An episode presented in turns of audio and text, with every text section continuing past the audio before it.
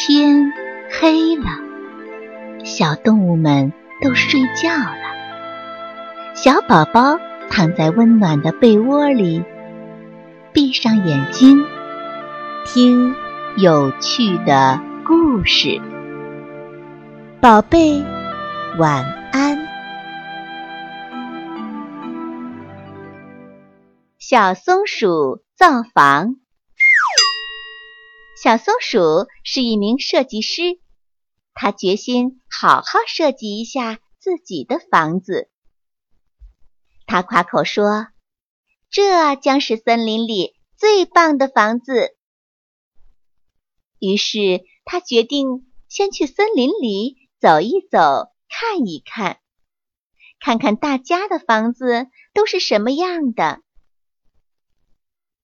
小河水哗啦啦地唱着欢快的歌，这真是一个幽静清新的地方。两只缝纫鸟忙碌地飞来飞去。喂，缝纫鸟，你们在干什么呀？小松鼠关心地问。哦，我们正在寻找长一些的马尾巴草，把它缠绕在树枝上，就可以编制我们自己的房子了。只见缝纫鸟把马尾草牢牢地拴在树枝上，又衔来一些羊毛、牛毛和结实的草。准备工作做好了，它们就用嘴衔来水，洒在上面，用爪子不断地踩，一直到把新房子踩得结结实实。新房子盖好了，远远看上去就像一个小灯笼。小松鼠兴奋地叫了起来，哇，缝纫鸟，你们可真是缝纫高手呢！谢谢你的夸奖，小松鼠，我们还要再去找一些羊毛，这样我们的房子就可以又避风雨又保暖了。再见了，朋友。说完，缝纫鸟拍拍翅膀飞走了。小松鼠一边招手，一边暗暗地想，我也要用这种方法造房子。小松鼠走累了，坐在大树下休息。一群蚂蚁抬着一个大苹果壳走过来，说，小松鼠，你挡了我们回家的路，可以让一让吗？你们的家太小了，这么大的苹果壳怎么能放得下呢？小松鼠笑着说，别看我们的洞小，其实里面大得很呢，有很多的通道通向很多的小屋子。一会儿我们的兄弟就会帮忙把苹果壳运进去的。再见了，朋友。小松鼠一边招手，一边暗暗地想，嗯，我的新房子也要有好多房间。小松鼠继续往前走，看到远处的一群蜜蜂忙得团团转。小蜜蜂，你们的蜜罐可真漂亮呀！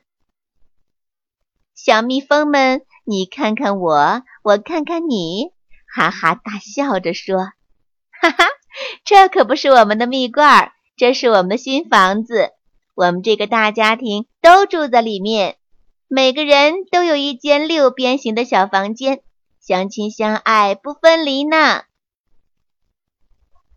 小松鼠想，啊，那我也要造一个六边形的小房子。小松鼠把这些想法都画在了图纸上，准备向山羊公公炫耀一番。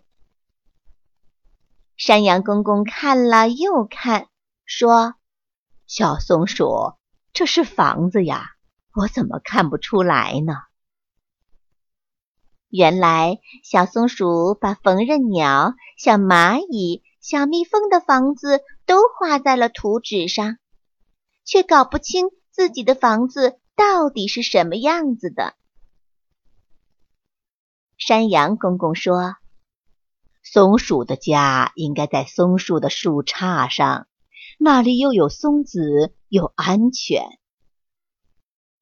小松鼠不好意思地低下了头，说，哦，我明白了，山羊公公，最适合自己的房子才是最棒的。山羊公公点点头，夸小松鼠是个聪明的好孩子。小松鼠谢过山羊公公，就去建造自己的新房子了。他选了一棵大松树，找来许多小木片和干苔藓，造了一间又大又舒适的房子。他还设计了一个像帽子一样的房门，又避雨又挡风。大家都说，小松鼠的设计真棒，这真是森林里最棒的房子了。